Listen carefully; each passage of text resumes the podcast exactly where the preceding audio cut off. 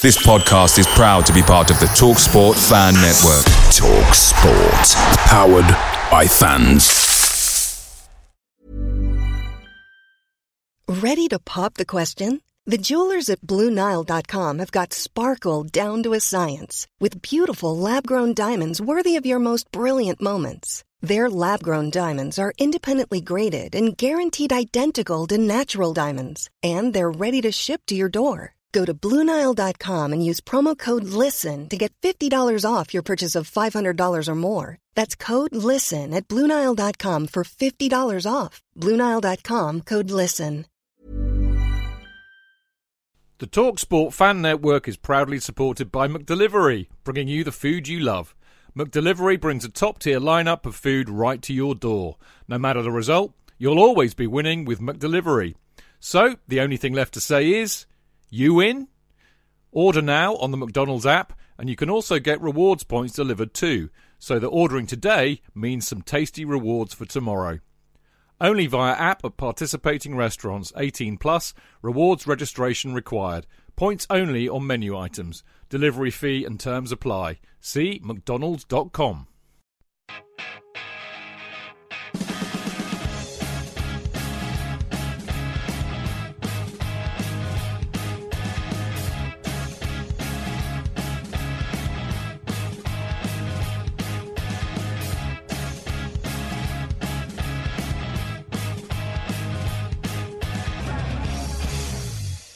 Welcome to the Chelsea Fancast, and tonight uh, we have a continuation of a, a, little side project that we started in uh, in the lockdown, in the in the in the COVID pandemic lockdown of 2019, where or is it 20? Actually, it was 2020 when we started it because you know basically we thought, well, what are we going to talk about with no football? Uh, and I thought about it, and of course at the time it was the 50th anniversary of Chelsea winning the FA Cup final, which uh, many of us, uh, particularly on this show, believe to be a somewhat seminal moment uh, in Chelsea's history. So we thought, you know, considering most of us on the show have been going since before then, or then, or thereabouts then, why don't we just do a season review of each season from 1970? And that's what we've been doing. And obviously, football's now back, so we, we you know, it's harder to fit all of this in uh, around the games. But of course, over the summer, we're going to be trying to catch up a little bit. And tonight, uh, we're going to be doing the season which is 2000 to 2001. And of course, I am Stamford Chidge, and as ever, I've been uh, joined by my faithful retainer, the absolutely lovely Mr. Jonathan Kidd. I feel I should bark, shouldn't I? Yes. I'm your retainer. Great to be on the show, Chidge. I love it. I Um, love it. It is. It's fun. I mean, you know, I, I, I look forward to these it, uh, in a in a way that, that's so different from, uh, you know, from our usual shows. And of course, um, we- we've kind of segued into a bit of a pattern recently um, by not having a whole load of us on these shows. Um, I, I do I, I do feel I ought to get a few more of us on them because. Uh, I did promise that. But the thing is, you see, the chap that we've been basically segueing into and reducing it down to is so bloody good at this. Uh, you know, he has to be on there. I mean, he's more vital to this particular operation than me and JK. He is the absolutely abs- utterly, ab- isn't Yes. he? Just yeah, the absolutely, Absolutely. wonderful Mr. Mark Meehan. Thank you very much for that kind introduction. Uh, looking forward to dissecting the 2000 and 2001 season this evening, where a lot did go on at Chelsea Football Club. Well, indeed, a lot did go on. Uh, before we do all of that, um, you know, just a little because we don't have any kind of plugs for anything at all in this particular show, but I will I will plug what we do because we do have a Patreon uh, site. Uh, so um, if you want to be a Chelsea Fancast patron, which basically helps me, you know, cover the costs of running all the shows we do, blah blah blah blah. Um, and it's a little, you know, it's just an extension of the of the Fancast community, really. Um, I mean, I don't do any tiers or kind of like, I, I, you know, I, I, don't do many benefits per se, which I always feel very guilty about. But if you do want to, you know, bung us a few quid every month, it's always very much uh, gratefully received. And it is patreon.com forward slash Chelsea Fancast. What I do do, if you do sign up, if you want to, I mean, there's no pressure for anything, of course, including doing this, but uh, we do have a Discord group. So Um, there's some really brilliant people who uh, congregate in there. It's brilliant on a match day. I mean, I've even been in there when I've not been at the bridge. Uh, so you get an automatic link to that. And uh, also, if you want one, you can have a little bit of Chelsea history because we've got replicas of the Kerry Dixon banner that hangs in the Matthew Harding upper. And uh, uh, they're little tiny kind of rep. Well, I say tiny, they're about, I don't know, about a foot and a half long. Uh, and you can get one of those if you so desire, but there is no pressure, as I said. So, uh, all of the business for the evening now taken care of. Um, it's time to kick off with the 2000 2001 season. And as we always do, we start with the kits, um, which is all a bit odd this year. I mean, we, we've got the same kit that we had, uh, which came in in 1999, the home kit, which I actually like. Uh, it's kind of a crew neck thing with auto glass on. Um, but we only seem to have one away kit this year, which is a bit odd, and it's kind of a slightly darker yellow with uh, kind of blue flashes. Not not offensive in any way, shape, or form, J.K., but it only lasted this season.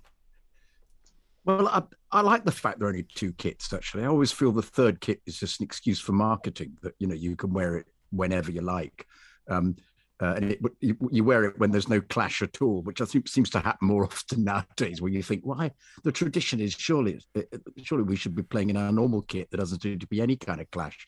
But um, I like both these kits immensely and uh, uh, the the yellow yellow with uh, um, and blue tops was it's it's a lovely yellow, and occasionally they would wear the blue shorts with it, which made it. Being the traditionalist I am, you were suddenly back into the '60s because that was the uh, the yellow blue yellow was uh, was the the away kit of choice.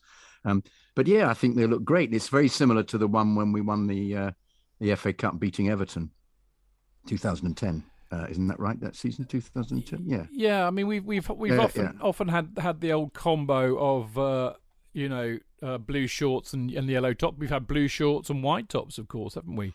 As well, as well. But I like also the blue flashing down the side and the the, uh, the little bits of blue around the collar and the um, it's blue and yellow little cuffs uh, and a stripe. Um, uh, well thought out, and you know I can't believe we're saying well done to Umbro, but uh, in comparison with any any of the Nike outfits, this is top stuff for me. Well, it does make you think, Mark. Um, well, I mean, as I said, obviously we know all about the blue kit because that was their last season. But uh, what of the yellow kit? Uh, I like the yellow kit, um, and I'm, I'm agreeing with JK there clearly Umbro were probably going through a good patch. They were designing some good kits back then compared to the student with crayons that seems to work for Nike at this present moment in time. what, what, what, what, what I liked about it as well as what JK referred to, it looked even better with the blue shorts. And we, we played that in a couple of cup games during this season. I think Gillingham away springs to mind because it was just like 1965 League Cup final when we won the League Cup by beating Leicester with that yellow shirt – you know, with the round neck uh, and the sort of like, you know, the two blue collar and then the blue short. So I don't know whether it was by accident or by design by Umbro, but this kit came out particularly well. Yeah, very, very good kit. And I'm sure the nostalgia buffs are probably bidding on eBay at this present moment in time to pick up copies of it because there seems to be a demand amongst the youth, uh, amongst the Chelsea support at this present moment in time to collect old kits. So I imagine this would pick pick up, you know, uh, for a nice few quid for this because it's a good shirt. I wonder how much. I wonder how much, Mark. It's going. I know. I know. I don't know. I don't know. And I know the '94 kits, the yellow and black stripes, going for about 300 quid occasionally on eBay. Yeah, so that makes sense because they're they're really sort of esoteric, aren't they? They're they're they're a different kind of kit. That yellow and those stripes. I really like those. I always thought they were they were terrific. Yeah. Well, this a, is a good kit. There's a brilliant shot. Sorry, Jake. No, go on, go on, go on. No, no, go say that it, Autoglass are, are, are, on the front of the shirts to remember they're the sponsors. Yeah, there's a brilliant place to get. Uh, you know, not. I mean, obviously the retro kit market, which is basically reproductions, is is obviously pretty buoyant, but. There is a brilliant shop uh, called Classic Football Shirts. JK and I have been there. We went to. I'm sure you came with us. Actually, we did, we met London is Blue down there. They did a podcast down there when they came over, down in uh, just off uh, Brick Lane. Their shop. Do you remember that? Yeah. Yeah.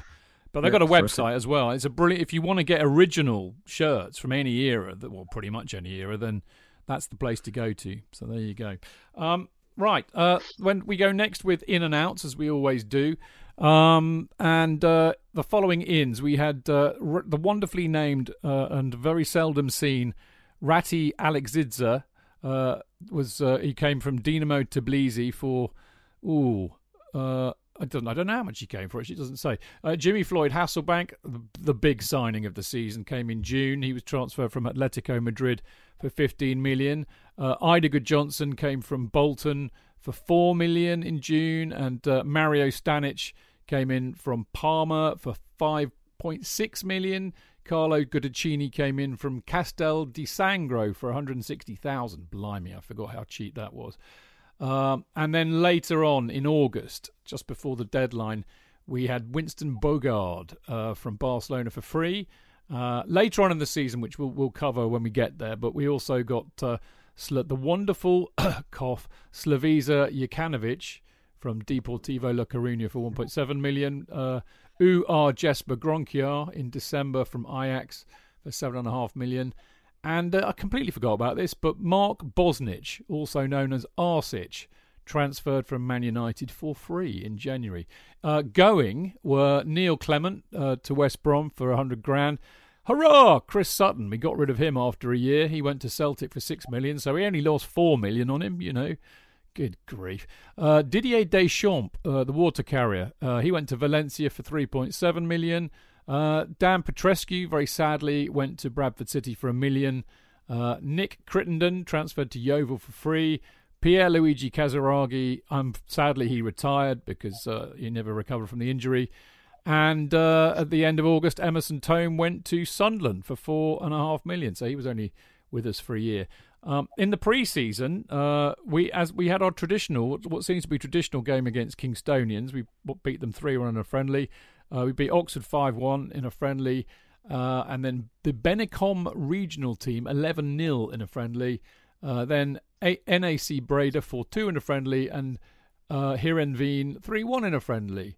Uh, Mark, um, you, normally you're all over the pre-season friendlies. Did you go to any of these? No, I didn't go to any pre-season this this particular year, so I didn't venture out to Kingstonians or pop across the channel to the Netherlands or uh, I think it was the first time we played Netherlands in pre-season, probably for about since the 1970s. Yeah. yeah, that's unlike you. Obviously, getting old by then. You know, not as young, young and vigorous as you were, Pate, maybe. or probably done with going to Kingstonians every July. Yeah. Well, that I can understand. Um, I mean, it was an interesting start to the season. Uh, I mean, you know, let's be frank, we'd had a brilliant Champions League campaign in the season before, which sadly, you know, uh, ended when their arses collectively went in the Camp Nou. Uh, but we had won the uh, we had won the FA Cup again, which is always brilliant. Um, and we'd faltered in the league largely due to our Champions League campaign. I think setting the scene for the beginning of this season. Um, I think that we, I well, I remember, you know, it was all about well, you know, we're now a Champions League club, so, and we should be, you know, having a tilt for the title this year. We played, we played with the big boys. We've looked not out of place. What we were missing, Mark, what we were missing was a striker because Casiraghi had got injured. Sutton was useless. All we needed for a, uh, where have we heard this before recently? All we needed for a tilt on the title was a proper striker who can bang twenty plus goals in a season. That's that was the mood that I remember before we went into it. Anyway, quite hopeful. Definitely, the more things change, the more things.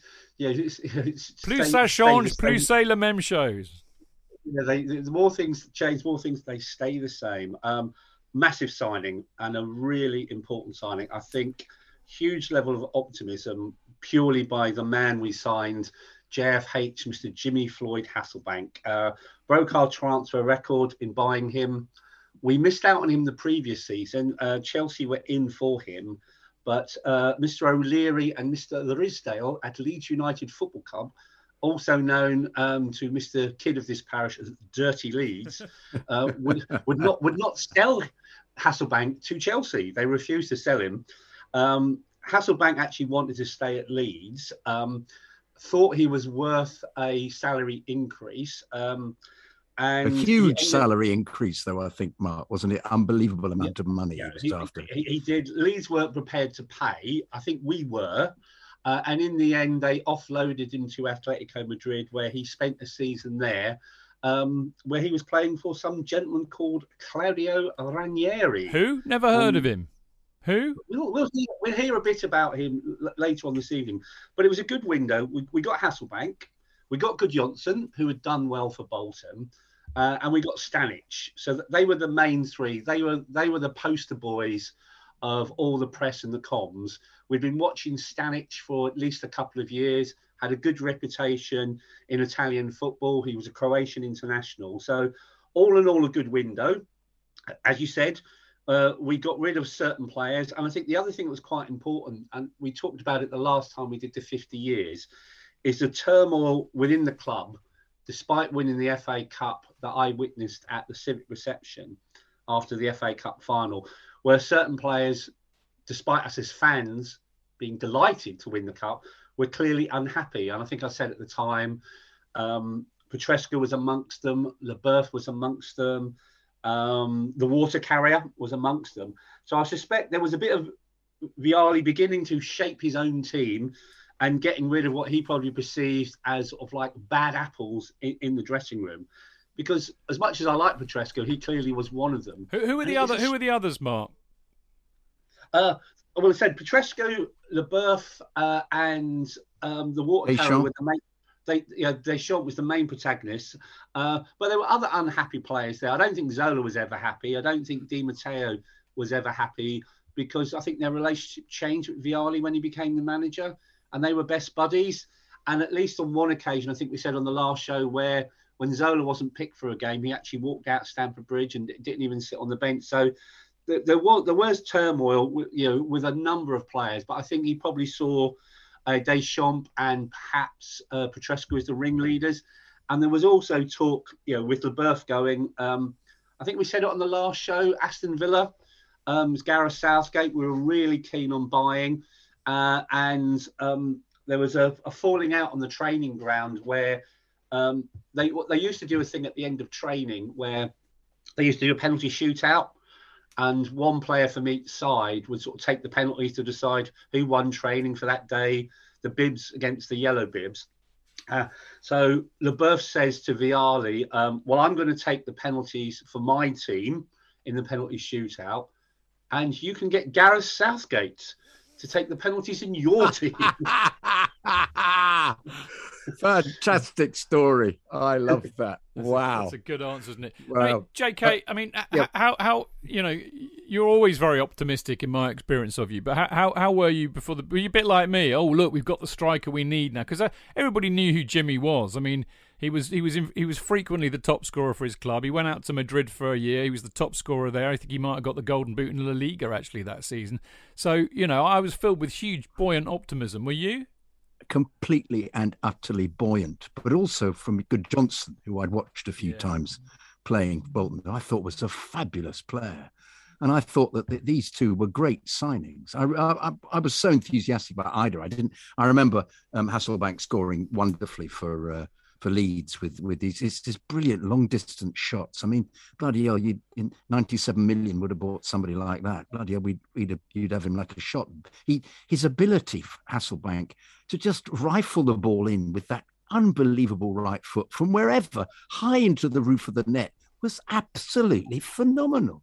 He was a completely phenomenal striker. It was a joy to watch him wind up and also his ability to get into positions to, play those those almost um, Reece James like um, crosses, which he would do from the right hand side, which Eidur Gudjohnsen got on the end of. Eidur Gudjohnsen, another brilliant anticipatory striker, would be there tuned in. They were a, a, brilliant combination. And of course, to as we will find later on, didn't play occasionally in the combination just due to the weirdness of the manager. But as you know, my my um analysis of uh, of of uh, Gianluca Vialli at the end of the season was not a happy one. I I I wasn't I wasn't pleased with his the way that he'd handled the team in the last few matches because when we were there possibly we could have won the division but I was hoping that somehow this this strife that he was experiencing within the play amongst the players, which was pretty obvious, would disappear. But it became it became really apparent that he was uh, there was resentment at his carrying on as manager, and I think Deschamps had a, had difficulty anyway with the whole thing of playing in the Premier League. I remember him being kicked to pieces by Windass, who will, of course, reappear on several occasions this season, playing for uh, well, for um, different um, clubs as it happened. For different clubs as it happened, yes, indeed, absolutely. But um, and I remember thinking, I don't think this is your world, Didier. And yet he was brilliant in the Champions League. And you thought that's exactly the kind of environment that he was purchased for. But the uh, but um, Dan Petrescu going for me, it was just in the end just almost like spite from Vialli because uh, Petrescu was absolutely fabulous. I mean, I'm having said that the, the, the, choice of manager to succeed Vialli, I'm not convinced Petrescu would ever have played anyway. So perhaps he's leaving for a derisory million to Bradford was um, was something that uh, um, you know you just have to expect would have happened. But um, uh, Sutton, obviously, thank God he went after a year, and uh, that's what I liked about this this setup was that he was terrible, and they got rid of him. I'm hoping that will be the same with uh, another certain striker we have at the moment. I hope people just disappear into the uh, into the distance. But um, uh, Stanic, um, of course, as we will discover, um, started off absolutely brilliantly. And we, at the very beginning of the season, my optimism, I'm not getting too far ahead of myself, Chidge, I'm just telling you that my, I'm answering your question about the optimism. My optimism was enormous because of, well, he was an unknown. But um, but Jimmy Floyd, I thought, well, this he's a let's see what he's like. I know he's a terrific player, but um, as I say, weirdly enough, I was slightly more tuned into what Eidur Gudjohnsen, who I thought was had played superbly for Bolton and was, you know, um, at four million was a bit of a snip.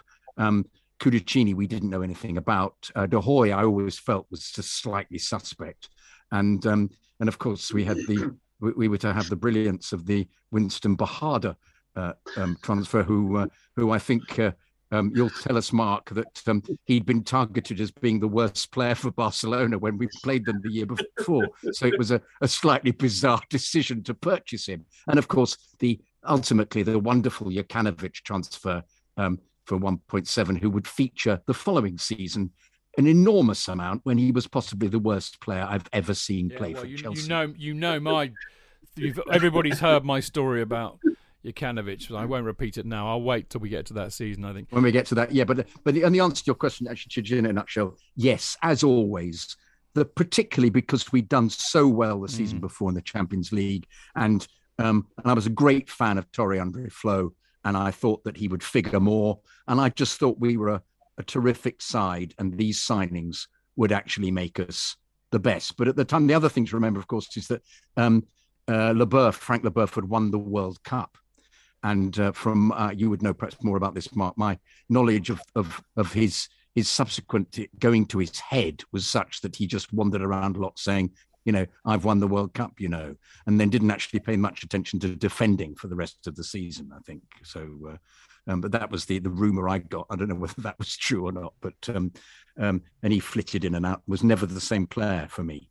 But I, I think, as we'll discover, similarly, there was some strange uh, um, permutations that the manager, the new manager, insisted on playing. But yes, let's carry on. Yes, yes, unbelievably positive. Chidge thought we were going to win the title. There was uh, one other uh, addition as well, wasn't there, Mark? Uh, just just before the season started, in uh, in and Panucci, who who is a player that I never, I never really understood at Chelsea, and then he then he cropped up playing for for some Italian team, and we'd bump into. He seemed to last forever. We kept on bumping into him many years hence, but we uh, we got him on loan, didn't we? From uh, from Roma, was it? We got him.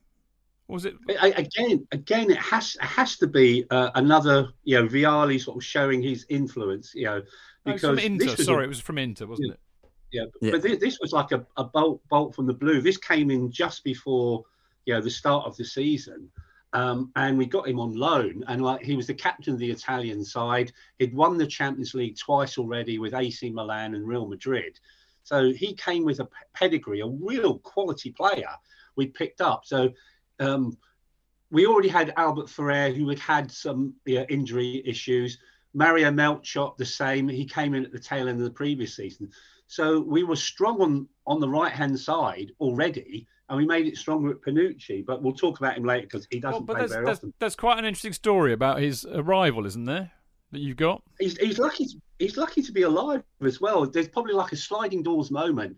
You know, if you if you know about Christian Panucci, and you're absolutely right, we did come across him a few times in later years in the Champions League.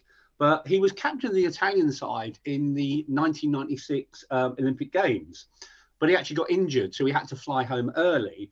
So he books a flight home, um, and he's going to get a connecting flight and fly home to Rome from New York. And it's one of those, you know, life-defining moments where his baggage gets delayed um, from his connecting flight. So he then opts not to take the Rome flight, uh, but take a flight to Milan instead. Now, if, if you if you know your aviation history, um, the TWA flight from New York to Rome that took off that Panucci wasn't on explodes over the Atlantic, killing 230 people. And just one of those weird things, actually, just for his bags b- being delayed, he would have been on that plane. Uh, and if he'd been on that plane, you know, he wouldn't have you know, ended up having the career he's had. Uh, and he wouldn't have ended up playing for Claudio Ranieri at Chelsea. No, indeed. There we go. Right, it all kicks off, of course, with the uh, the Charity Shield. Um, uh, you know, a match that actually we, we, we have been in quite a lot already in the last kind of six years. Uh, it, it's funny, isn't it? The, the the view of it people have now. I mean, I'm I'm I'm not that bothered with it actually. I, I think it's largely because Wembley's such a ball ache to get to and all the rest of it. But I am very enamoured of this one, Mark. It was a it was a well, it was against the champions Man United. We were there as the cup holders, obviously.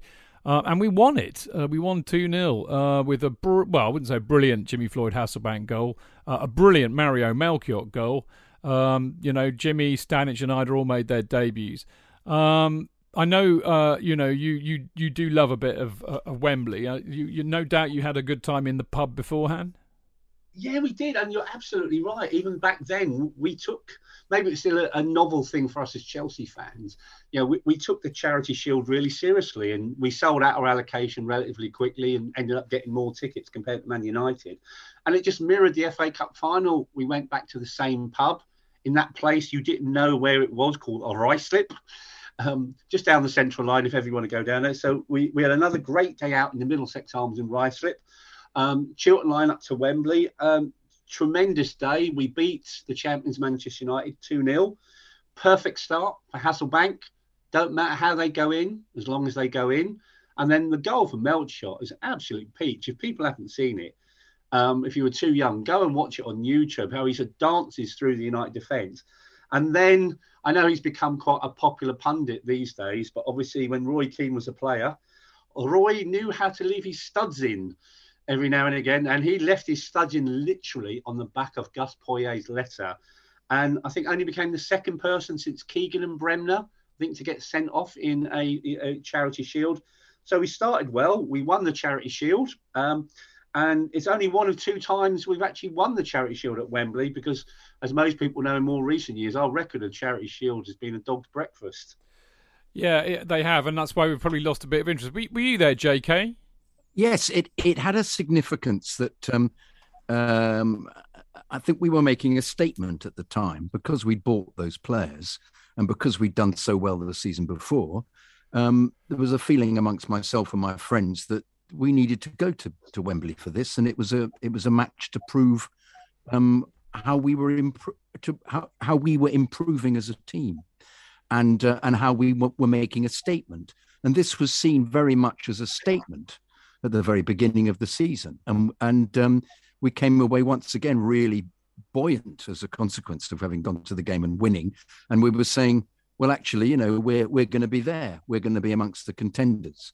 So. Um, uh, and it was uh, after the first game against West Ham, a couple of games, it was then all downhill for the rest of the season. Yeah. But no, I'm giving the game away. But um, uh, no, it was very much um, a, a, joyous game. And as you say, Melchiot's goal was fabulous and um, and yeah, uh, uh, what what what we will discover as well, looking at this season, is how many fouls are given as yellow cards that in fact if nowadays with var and a different attitude towards the laws would all have been sent sent off and also ridiculous offsides as well but that's par for the course with uh, human beings making decisions isn't it so well I, I tell you what i mean I, I, think I think Keane would have been sent off in any, any era. oh no, no, in this instance, oh no, indeed, so, in such era. a red card, wasn't it? And also to be doing it right in front of the referees, only three yards away, was um, you know, rather stupid of him. But yeah, and he seemed to accept it rather readily. He just wandered off. This Saig had a couple of words with him, and uh, yeah, I, wa- I wonder, nice. I, I wondered what that was all about. Yeah, yeah. What was that all yeah, about? Do you think? Seemed to put his arm around him. Yeah. Just said, I wonder what he actually did say. Perhaps he was.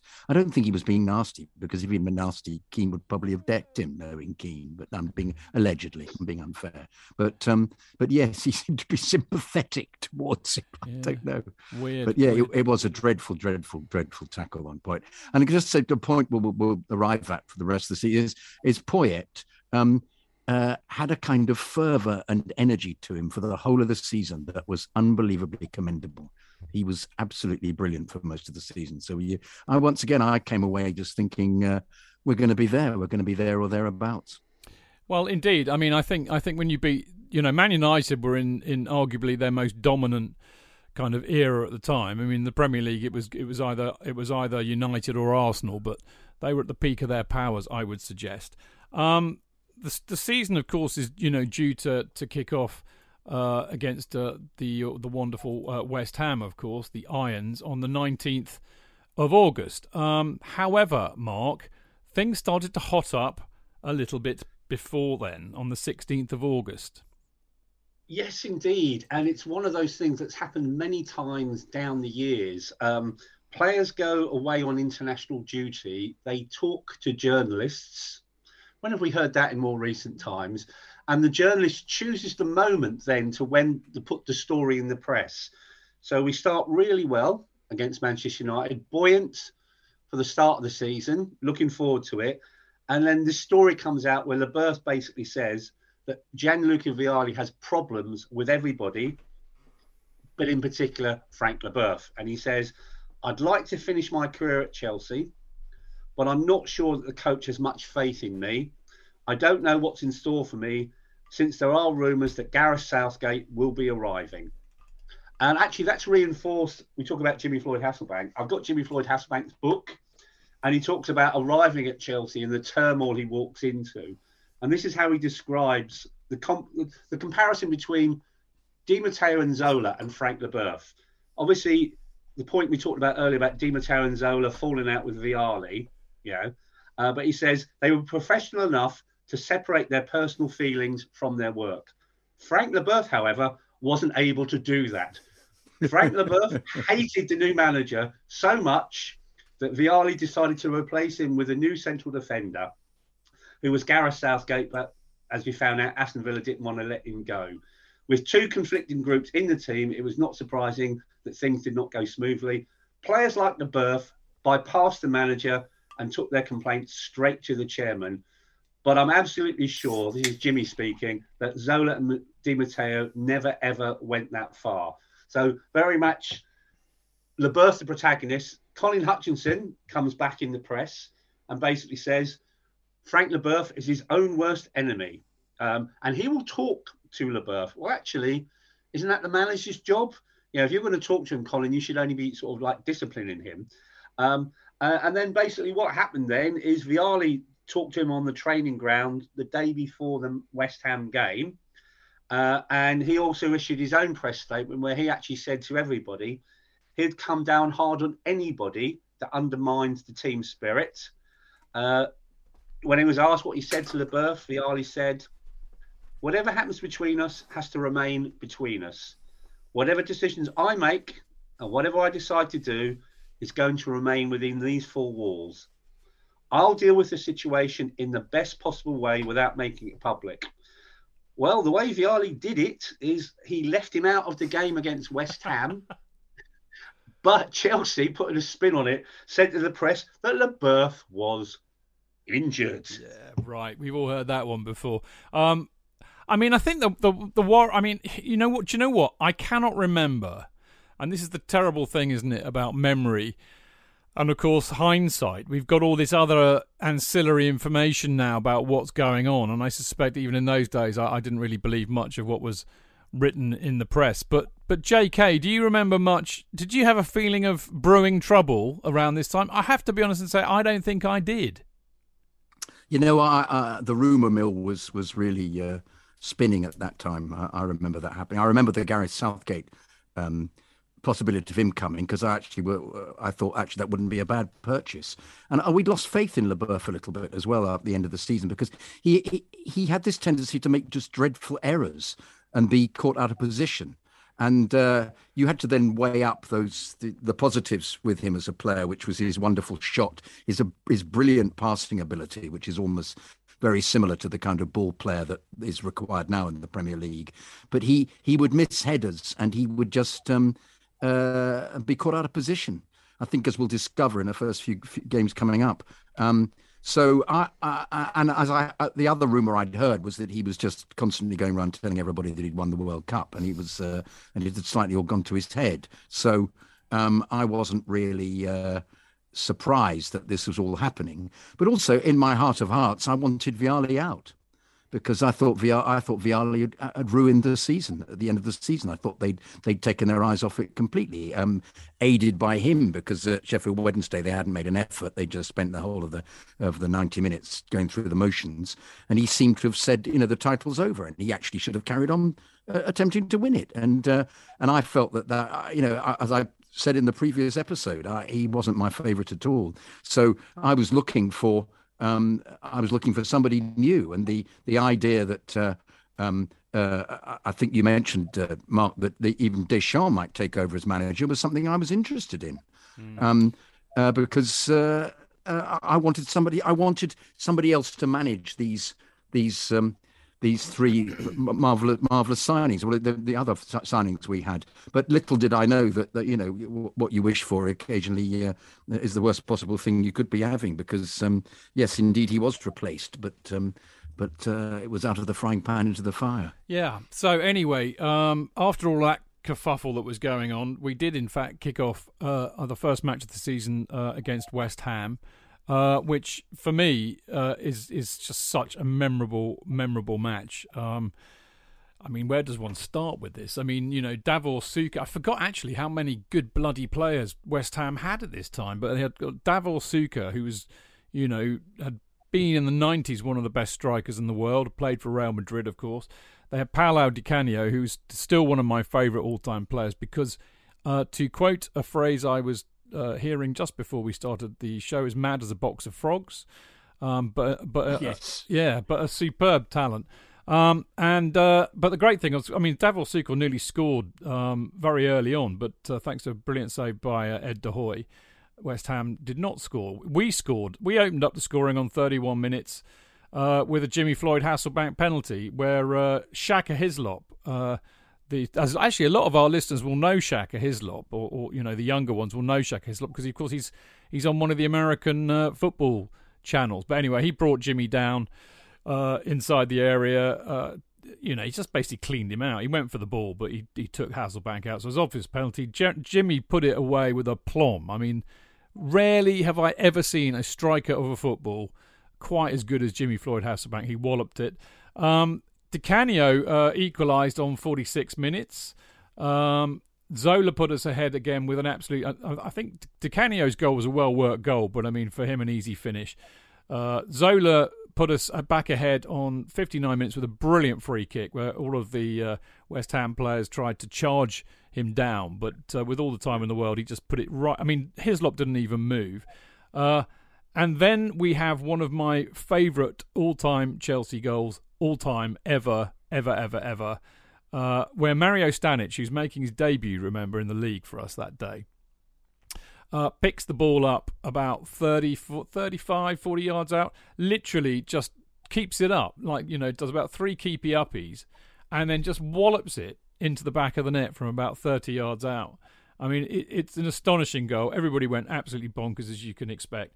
Um, and then Kanouté adds a second West Ham goal in 85 minutes, uh, so it's three two. And then good st- player, yeah, very good player. He was. I mean, they, one. they had some good players he, he, in that he went to he went to Europe, didn't he? And, and had, who did he play for? A very can't good remember. Can't remember. Series of he played for somebody very very well. Um, very good side in Europe. Yeah. Anyway, uh, Stanic then uh, got his second goal on his debut uh, on 90 minutes to, to make it 4 2. But as, as opening days go, Mark, um, they don't really do much better, do they? No, perfect start. Hot weather, lovely day. London rivals, three players making their debut, and would add a, a couple of former you know, future Chelsea players on the opposition. Lampard was playing that day and got booked, and Joe Cole came on as a sub. The young, the young Joe Cole back then.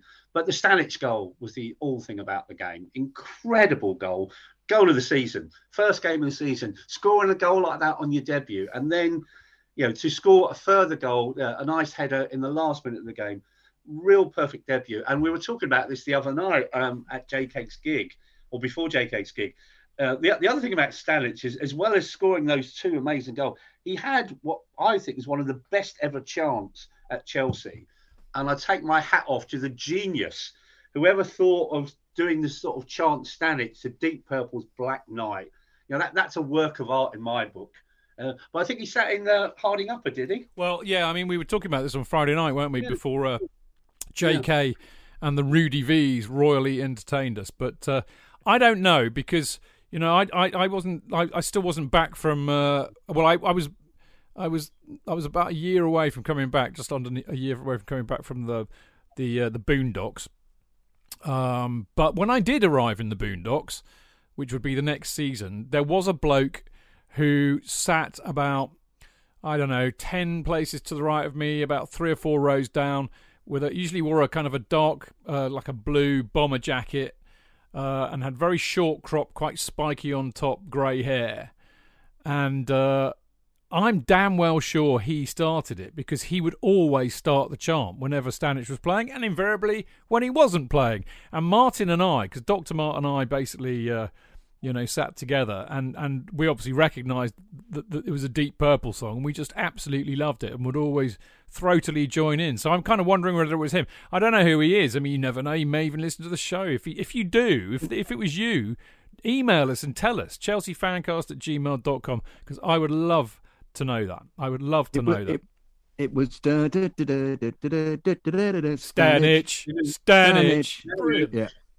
Yeah, it was great. Can I just talk about the other chants? Zola had had the uh, the the Kink song for his um, chant at the time before it evolved into the other uh, the other Zola chant because Zola had two chants. This this one was la la la la Zola la la la la Zola, which is of course la la la Lola, the Lola song. Um, that's just a, an interesting observation because he then had the uh, ultimately had the um, Gianfranco Zola, la la la la la la la. Didn't you have that one? Which one was? Yeah, no, he didn't yeah. have that. Yeah, that was he the did, one, yeah. wasn't he? Yeah, yeah, he did. Um, but uh, um, Stanic, of course, the goal he scored, he volleyed the he, he he set it up by by just twice bouncing it on his instep. Well, once on the kind of the knee, and then one on the instep. On, onto the instep, yeah. and then volleyed it into the corner. Yeah, yeah brilliant. Yeah, quite smashing. And I actually, bizarrely, then enacted it during the week. I was um, uh, um, employed for I don't know how on earth I got the job. I was employed by Chelsea TV, who then had, had parted company with Neil Barnett Spy, to um, be involved in making these little programs that would go out about um, the, the past results and the stadium. And in the end, you mostly talked about the stadium and the hotels uh, because you weren't actually allowed to talk about the matches uh, because they were copyright. So I had the bizarre situation of doing six weeks with Kerry Levy uh, of uh, the Chelsea, uh, attempting to make a program about um, the club, about the team, but we weren't allowed to talk about the team. So all we ended up doing is talking about menus in the hotel. It was a very strange experience, but we went onto the pitch and uh, and mimed the mind the Stanic goal um, with great to great joy. I think Kerry pretended to be the goalkeeper, and I pretended to be Stanic. And uh, um, luckily, I haven't got any copies of those uh, videos that we made, which I think were slightly uh, embarrassing. But uh, it's just something that we attempted to do. So. Anyway, anyway next uh, next up we have Bradford away, um, who you know we would pretty much be expected to beat in any season whatsoever. I think they actually end up getting relegated this season. Um, and uh, and we don't. We basically we basically lose two 0 uh, Dean Windass scores a goal, and then Carbone, Benny Carbone. I mean, actually, th- this was a really interesting time for the Premier League as a whole, actually, because every single Premier League club had uh, foreigners, you know, quite talented flair player foreigners playing for them. Anyway, Bradford's version, because I think Benny Carbone had been at Sheffield Wednesday, hadn't he, as well? He But it- had. yeah. But anyway, they they had Carbone and Dean Windass, uh, a a more kind of English hod carrying number nine. You are, I mean, he, he's a bit of a kind of a cult hero and a weird cult anti-hero for Chelsea supporters because he's he's been an he was an irritant for us, uh, you know, for all the teams he played for, and he used to get such grief whenever he came to Stamford Bridge. I always remember fondly giving it out to Windass. But he would score though. He'd scored That's for Oxford yeah, against us. Yeah. He scored for um, um, where did he go to? He went to he scored at Bradford, and he then went to Middlesbrough, and he scored again. Uh, he, couldn't stop scoring against us. He was a chunky. I, mem- I remember kicking Deschamps so hard the season before. Oh dear. Um, and Carb- Carbone, of course, was on forty three thousand quid a week, which Bradford couldn't afford, and it. Uh, um, it bankrupted them, didn't it, for the following season? And yet he scored a fabulous goal against us that uh, that game. It was a, uh, uh, well, I, th- I think De Goey should have saved it, but it was. Well, um, I think I think it was a De Goey. a long shot. I think it well. Not only was it a De Goey error, I'm watching it now. Yeah. Actually, just I'm not talking out of my arse for a change, but it was Panucci who gave the ball away, and, and Yes, basically. Carbone kind of just attempts a shot from about two three yards outside the penalty area, and it swerves slightly, and De Goey, you know, it's one of those saves, Jonathan, where the goalkeeper's arms kind of cross. And they just fumble it, which is what he did. So we lost. We lost two 0 which is not what we expected. The interesting thing is that after this game, Mark, um, it's probably I, I don't really know how one takes this actually, even if I do know what happened next. But Vialli said probably some of the players can't handle a couple of matches in such a short time. Uh, where have we heard that before? Also, I've got players who are more suitable for the home games and players who instead can give me something more when we play away. And I'm sure there's something we have to adjust defensive wise, which I think is a very weird statement. Cheech. JK, in all the years you've been following Chelsea, you hardly ever miss a match, home or away. But how would you feel if you couldn't be there and it's not on TV? Oh, Chich, I'd be bereft. Inconsolable. The thought of missing my beloved Blue Boys live. it's all too much. I know, JK, I know. It's all a bit too much, isn't it? Yes. Well, panic not. NordVPN have come to the rescue. they have. Yep, NordVPN allows us to watch any match, even if it's not on live TV here. They do. Yeah, they do. With just one click, they switch your virtual location to a country which is showing the match, and they act as your cyber bodyguard whilst online, protecting your personal data and sensitive info like card details and passwords. Oh, wow. Great. Ah, but yeah, I bet that'll cost me a fortune. Actually, JK, it's only the price of a cup of coffee per month, and you can use your account across six devices. It's a bargain, JK, and best of all, no more tears for you.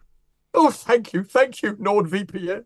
I'm so happy. I could cry. Where do I sign up, Chidge? Well, to get the best discount off your NordVPN plan, go to nordvpn.com forward slash Chelsea Fancast.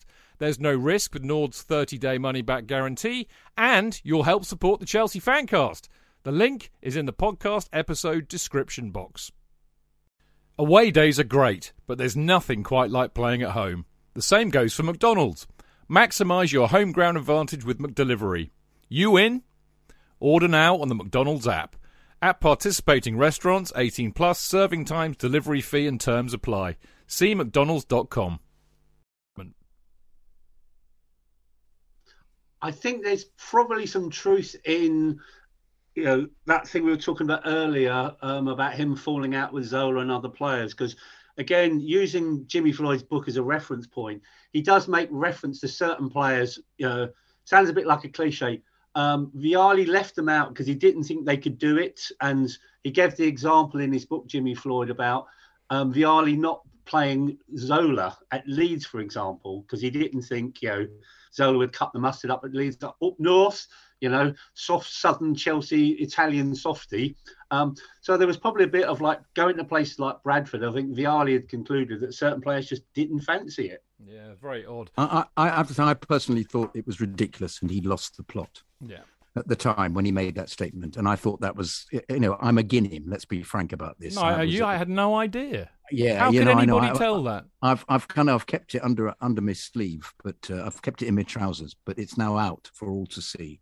And um, yeah, I, I thought he I, I thought he he was uh, he was. Well, you, you know, you know, don't you, JK? We've been around the block a long time. The minute the manager starts digging the players out publicly, you know something is rotten in the But- state of Denmark. But also, also with a statement like that, I just thought. well, I think it's bizarre. ridiculous. It doesn't really make any Yeah. sense to me at all. No, Um, no. Just another bit of uh, housekeeping. It was Emerson Thome's last game for Chelsea. He then got sold to Sunderland.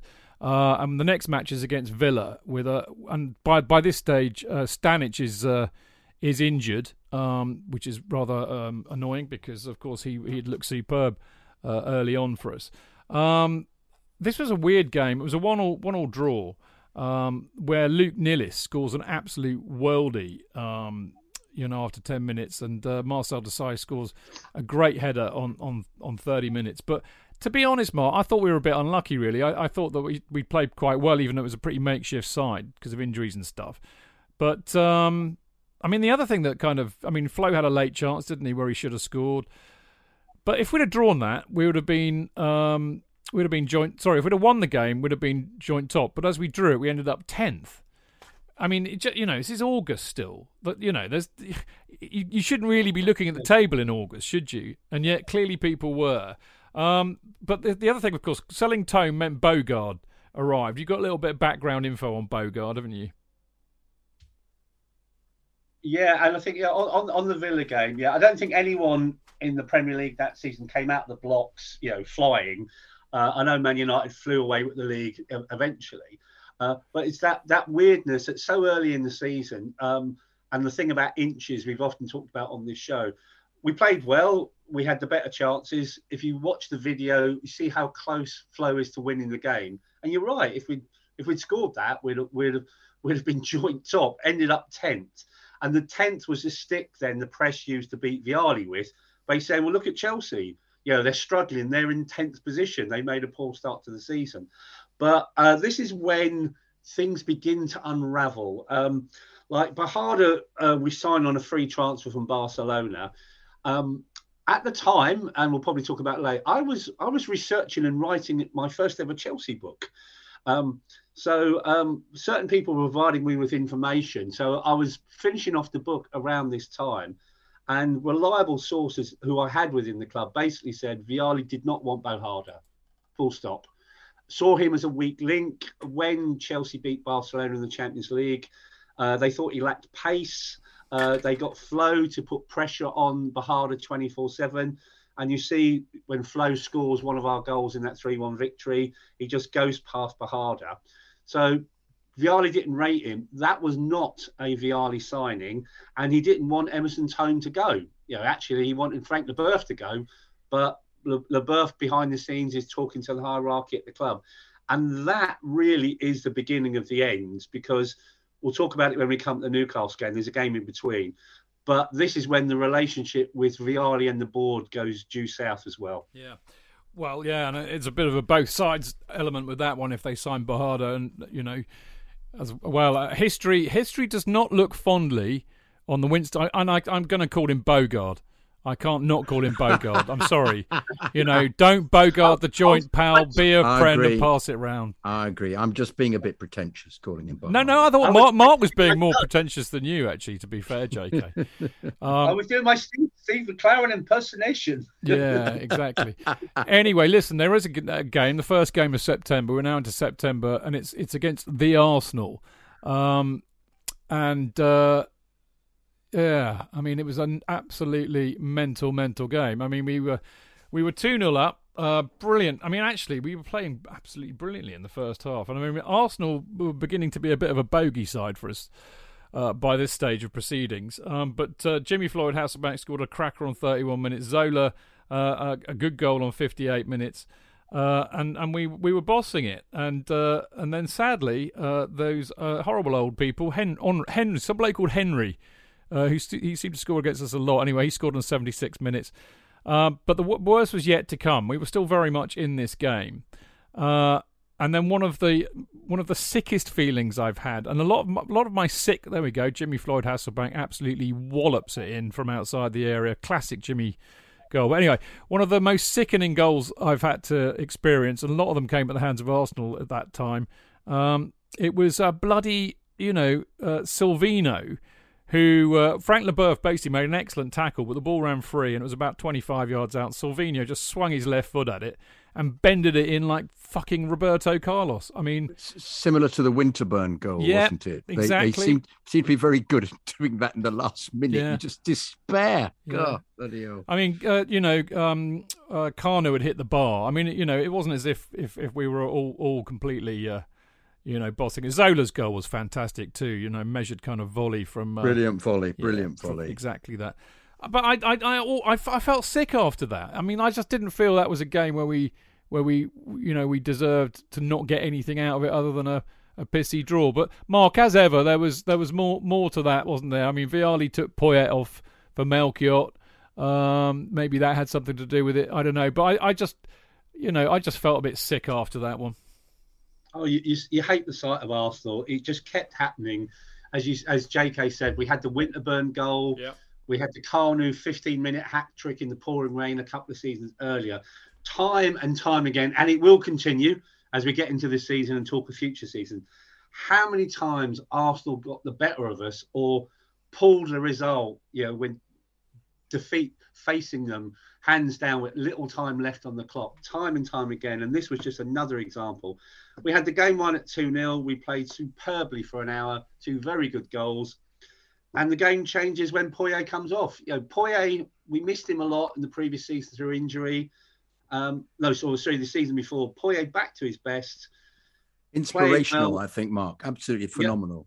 Phenomenal. made That- that- he was so energetic this season. He played, tried to play out of his skin. I thought he was brilliant all season. Absolutely superb. And, I- and I think the substitution, I don't think worked because maybe Vialli was being tactical, but we were playing well. We had Arsenal on the ropes at 2 0 by putting a defender who's a very good player that was Melchiot on for a midfield player. Um, we're inviting them to take the game to us. And that's what Arsenal did in the last 15 minutes and get those two goals, which is just, just a kick in the bloody teeth. It really was. I mean, even then, Jimmy Floyd Hasselbaink hit hit the post from a, a long range effort. So uh, we were a bit unlucky, maybe. The next game was uh, we got to Newcastle away, um, which was a boring nil nil draw. Um, but there was a lot more uh, around uh, going on around this than just the the match against the Geordies. Uh, because apparently Vialli told Colin Hutchinson, for those of you who can't remember, Bates was kind of very busy and pre- preoccupied those days with uh, kind of running the business, Chelsea Village, and all of that. So Colin Hutchinson was pretty much in charge in charge of the footballing operation, as it were. He was like the, the you know like the, the equivalent of a chairman, I suppose. Uh, I wouldn't say a director of football, but a chairman. And uh, Vialli had uh, told Hutchinson that he was not prepared to pick Bogart. Not surprisingly, really, because he was shit, and that's what uh, that's what uh, Vialli thought. So he didn't even include him on the bench. Now, the date of the Newcastle game, there's a reason why this is important. The date of the Newcastle game is the 9th of September. Uh, the next match that we have to play is the 14th of September against St Gallen at home in the UEFA Cup, the first round, first leg. Lots happened before that, Mark, though, didn't it? It did indeed. Um, and again, um, uh, I, I, I go on the source that provided me with the information that I wrote about at the time in a certain book we might talk about later. Um, but uh, this basically gets Vialli the sack, irrespective of the falling out of the players, which were still a live issue.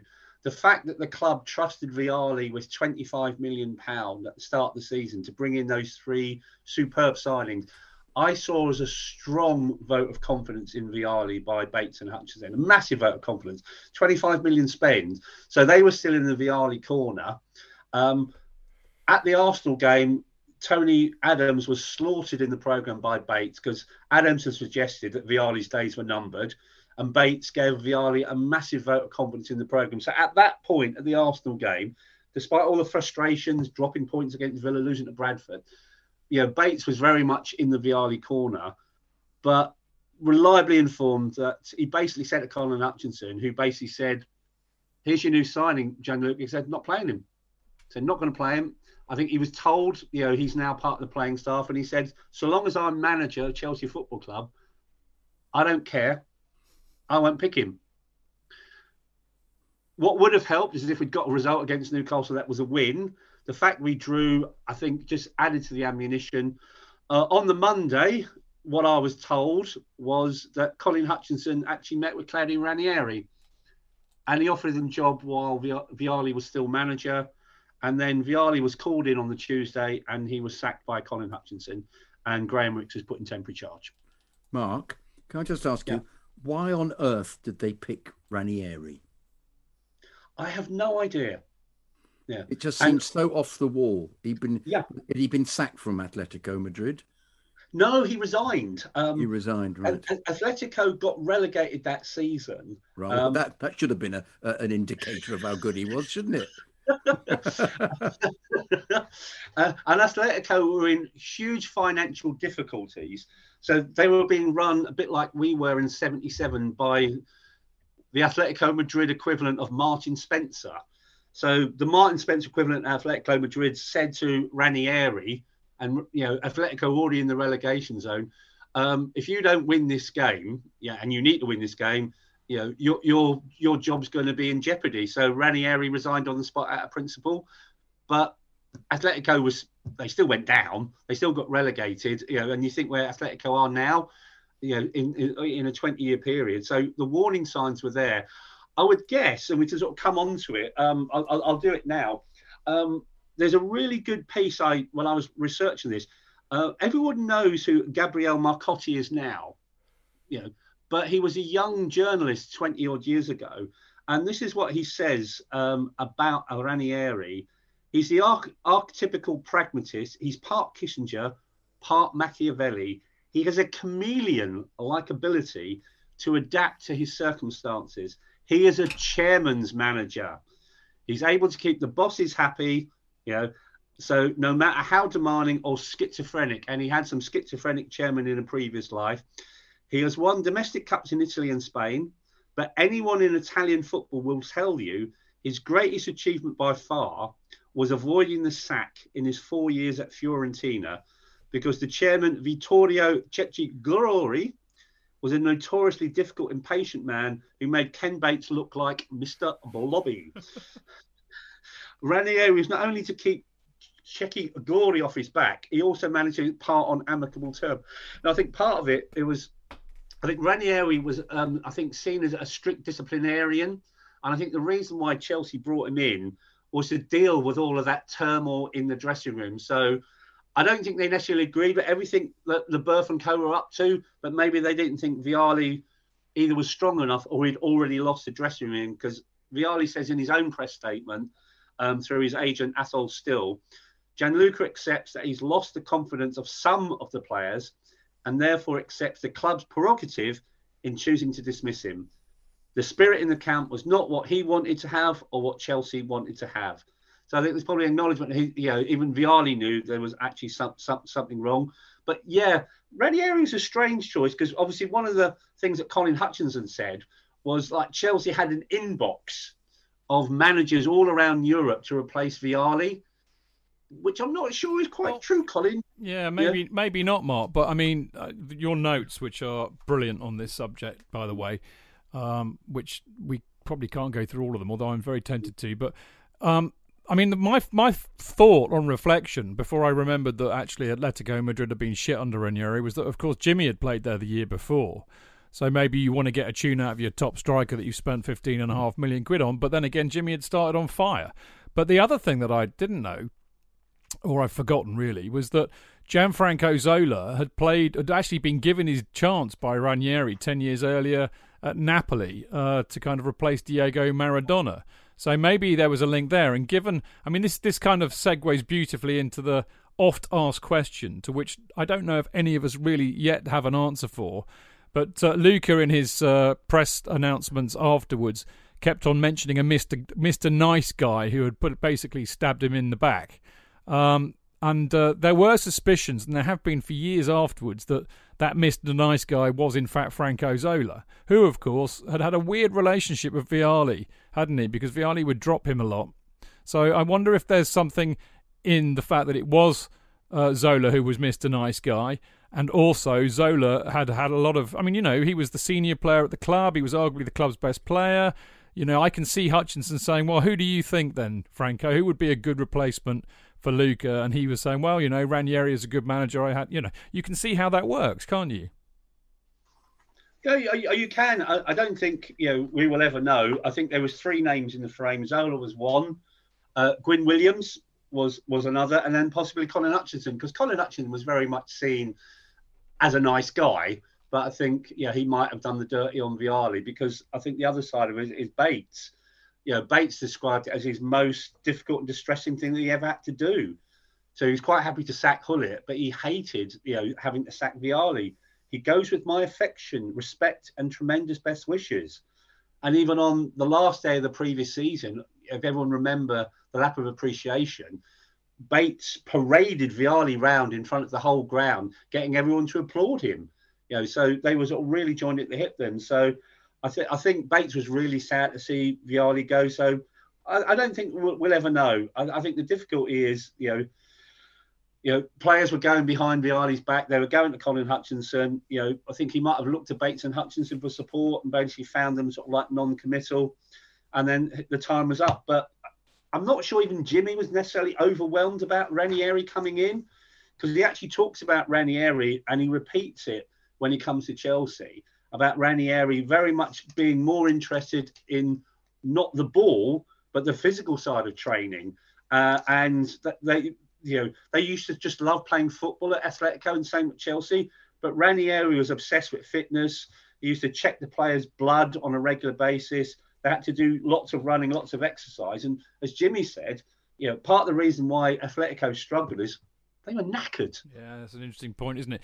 I mean, I, it's interesting what Bates said, uh, J.K. Because I know, I know, you know, you've you've you've met Uncle Ken many times, but um, I can understand why Vialli is a, was a very popular. I mean, uh, let, us just park your your you know thoughts about him as a as a manager because I, I, you you said it many times, but he was very very well loved at Chelsea. What, whatever you thought of his his tactical acumen, he, he's a charming bloke. All the rest of it. And I think I think the other thing we need to remember here is that Vialli at the time was Chelsea's most successful manager ever.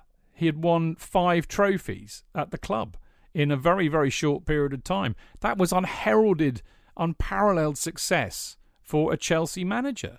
So Bates was getting rid of. I mean, you know, it's a bit like, um, you know, imagine if if uh, if Roman Abramovich was less ruthless, and and we go back to 2007, and he sacked Mourinho. It was kind of like that. It sacked, we'd sacked, uh, you know, a guy who had brought us tremendous success. Um, so I can understand why Bates was was was slightly disgruntled in a sense. I think he will have been aware, though, that he'd lost the dressing room. Uh, I think he found it very difficult to make the transition from player to manager mm. because he'd been mates with them all. I think that's a that's a common problem: is you assume a personality that you think is going to uh, um, allow you to uh, to be in charge, and um, you're offending the very people who are your mates um, because they don't like the persona that you've embraced, because you probably have to make decisions um, in in front of the group of players that they find a little bit demeaning. And I think that was his major problem. I don't think he could actually deal with that. Yeah. Um, and uh, it, it, makes sense to me that, that that Zola was very unhappy with the situation because he kept he kept making him sub, making him sub, didn't he? Even the uh, the year before they'd had problems. He, he, he wasn't pleased with being a sub even for the European Cup Winners' Cup final. So uh, I think they had there was a lot of tension between the two of them, and um, uh, as just a supporter, you Zola did have the odd patch where he wasn't completely in charge and wasn't doing as well, but uh, he was one of the better players, and uh, and the, the, the chance of a momentary spark uh, of genius was always there. So um, uh, I was always keen for Zola to play. Um, and I, but as I've said before, I think Vialli should have been shouldn't have hung his boots up. I think he should have continued as a player manager because he was he was terrific, yeah. uh, and I think that was that may have actually been his salvation if he carried on playing and being part of the team and treated the team still as his mates and not assumed this strange personality that he clearly did, I think he wouldn't have had all this unrest. I think it was difficult enough with. I think Leboeuf was very difficult. I find, and I, I I think that that business of getting rid of Thome was something that always bemused me because he, whenever he played, he looked really good. And uh, as I say, um, Leboeuf was just a bit cavalier at this stage of his career. So I didn't get why um, Thome had been sold to Sunderland. Of course, we played Sunderland twice in the season and lost both times, and Thome, Thome was outstanding against us. So that was very peculiar. Um, so there seemed to be lots of things that we can't really ever work out what the truth was, um, particularly the Bogarde situation, because uh, well, that, that was just that, absolutely bizarre, wasn't it? I mean, that will run and run and run, no doubt, over the next yeah. few episodes. But I mean, you're right. I think it's one of the most bizarre things that's ever happened to Chelsea. Um, anyway, Graham Rix uh, was uh, who was one of, on the coaching staff with Ray Wilkins. Um, he uh, he took over for the next game, which was against St Gallen in the UEFA Cup first round, first leg. Uh, we were, you know, we should have buried them. We didn't. It was one 0 Panucci scored a goal, uh, his only goal for, uh, you know, for, for Chelsea. Interestingly, I mean, the the, the, interesting thing about the next game after Vialli sacked is the reaction, and you know, there were Vialli chants all night. In fact, there were Vialli chants for the next year and a bit. I remember this vividly, and I remember joining in uh, with them when I finally made my return in the next season. I think um, that was frequently due to the choices of the manager in there. Well, I, I was going to say, I think you're right. I mean, we'll, we'll, talk more about that in the Leicester game. But uh, Leboeuf was booed all night by a very paltry 18,000 crowd. I remember um, booing actually. Yeah, they, well, there you. So you booed, you booed Leboeuf. Yeah. Did you sorry. shout Vialli? Yes. Yeah, you such a fucking hypocrite, aren't you? no, no, I didn't. You are I did such not. a I fucking didn't. hypocrite. I did not. I did not shout you Vialli. so no. did. I can see no. if, if, people no. if people were watching this on YouTube, they would see they would see your mortification at that. No, I didn't. I just you caught me out. I didn't know what I was saying. I didn't. I didn't. I definitely did not. I definitely did not chant Vialli. I, have never. Vialli, would, I would. Ne- I would Vialli, never have gone Vialli, Vialli, Vialli. I would. I would never have done that. I never. Can I just say we haven't mentioned this that um, Le Saux reappeared, having been injured for ten months at yeah, this period, which yeah. uh, and I was a great fan of Soxy whenever. I thought he was a very, very classy yeah. player. Hold, and can also say that the, the I'm going to go. No, yeah, I'm going to. But they also say that that um, the Graham Rix being a manager for one game, very two, similar to two. Butch, two games. Yeah, sorry, yeah. To, and like Butch Wilkins being a manager for one for one game, uh, are, are, very good quiz questions as to who are managers because you should actually include Rix Rix and uh, well, who, and who's who's the only manager of Chelsea? This is the quiz question to have a 100% record as manager at Chelsea. The answer, of course, is Ray Wilkins in the FA Cup yeah. replay. And I against I, what was it Watford? Watford four 0 and yeah. I and I te- I texted him. I texted him after the game to say, "Well done, Raymondo. You'll you'll always be remembered as the manager that has the only Chelsea manager with a 100% winning record." And he and he texted back a very funny reply, which I will not repeat, but it was funny. Um, Anyway, Leicester next game at home, bloody Leicester. We all know how much we can't stand them. Well, they they they basically the Rix is still in charge. Uh, talking of Ray, Ray was of course in charge as well. Um, is it scored on uh, eight minutes for Leicester? Collymore scored late on uh, for in 82 minutes. Bogarde made his uh, debut and was res- responsible for at least both goals, I would say. Um, Vialli chance uh, aplenty. Um, Mark, it was a pretty unhappy game, wasn't it? I remember. Uh, it was a hangover from the St Gallen game, which is pretty miserable as well. We just we just talked about. Uh, Ranieri was sitting in the crowd. I think people knew that uh, he was. Sit- he actually was sitting in the East Upper. I think was he in the East? No, he was in the East Middle. Um, was he with I JK? think, you know, Maybe, I- I- maybe with- JK's the Mr. Nice guy who brought Ranieri in. Uh, funny enough, I actually remember him being in the crowd. I remember that. Yeah, I remember people pointing him out, and I was saying, "Oh, is that bloke? Is he coming? He's going to? Oh, he's the manager. Is he? Okay, right, good." But Um, at that point, despite Colin Hutchinson offering him the job early in the week, he still wasn't our manager, and, and Rix was. Um, Leicester was just awful game. Our, our good friend Mr. Guppy made one of the goals again. Um, Bogarde off the pace, caught out by Izzet for the first goal, Collymore for the second goal. It was just awful. Just you know, it, it's it was just a grim atmosphere. You know, I know I didn't want Vialli to go. I was cheering for Vialli, but just you know where where we'd been, you know, in, in a matter of a couple of games, you know, it, we just things had just gone so badly wrong. You know, on and off the pitch. This was a really poor performance by us. It was indeed. Uh, Leicester a bit of a bogey side for us, of course, but uh, we could have done without playing them maybe in the situation that we were in. Uh, Ranieri, Ranieri's actually appointed officially on the 17th of uh, of uh, September, and uh, as luck would have it, depending on whether you think this is lucky or not. Uh, the uh, the next vi- the next match we have is away against Man United on the 23rd of September. So that that would be Ranieri's first game in charge of Chelsea, and of course I, I remember this vividly because nobody gave us a hope in hell.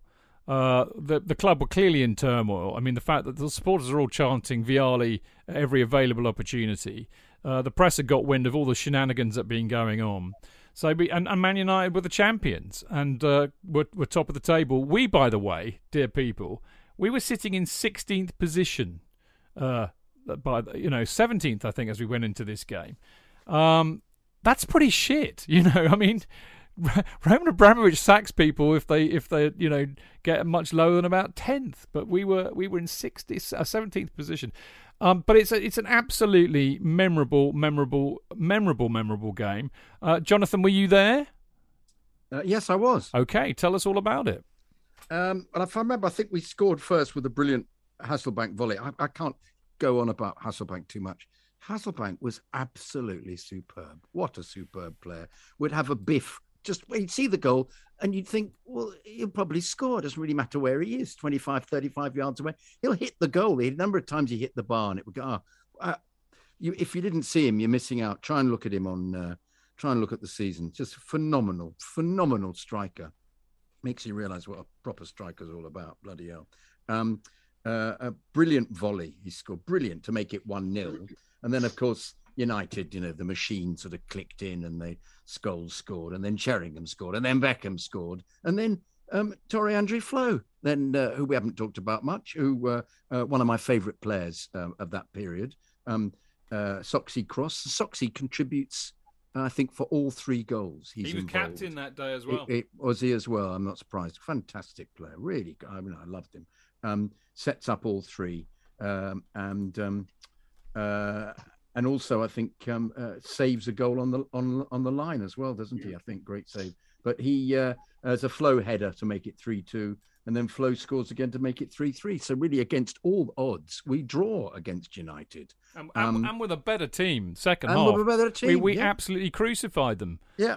yeah. Uh, nobody expected it, Mark. I remember it vividly and and it was a fucking phenomenal performance. I remember I wasn't lucky enough to be there, but it was on Sky, uh, and I remember watching it going absolutely potty. Mark, I've got a I've got a great story. In fact, Mark and JK, should I say? I've got a great story about the Jimmy Floyd Hasselbaink goal, which, as JK said, I mean, you know, uh, I think it was Saux or Flo, uh, basically stops the ball going. A big cross comes over from the left.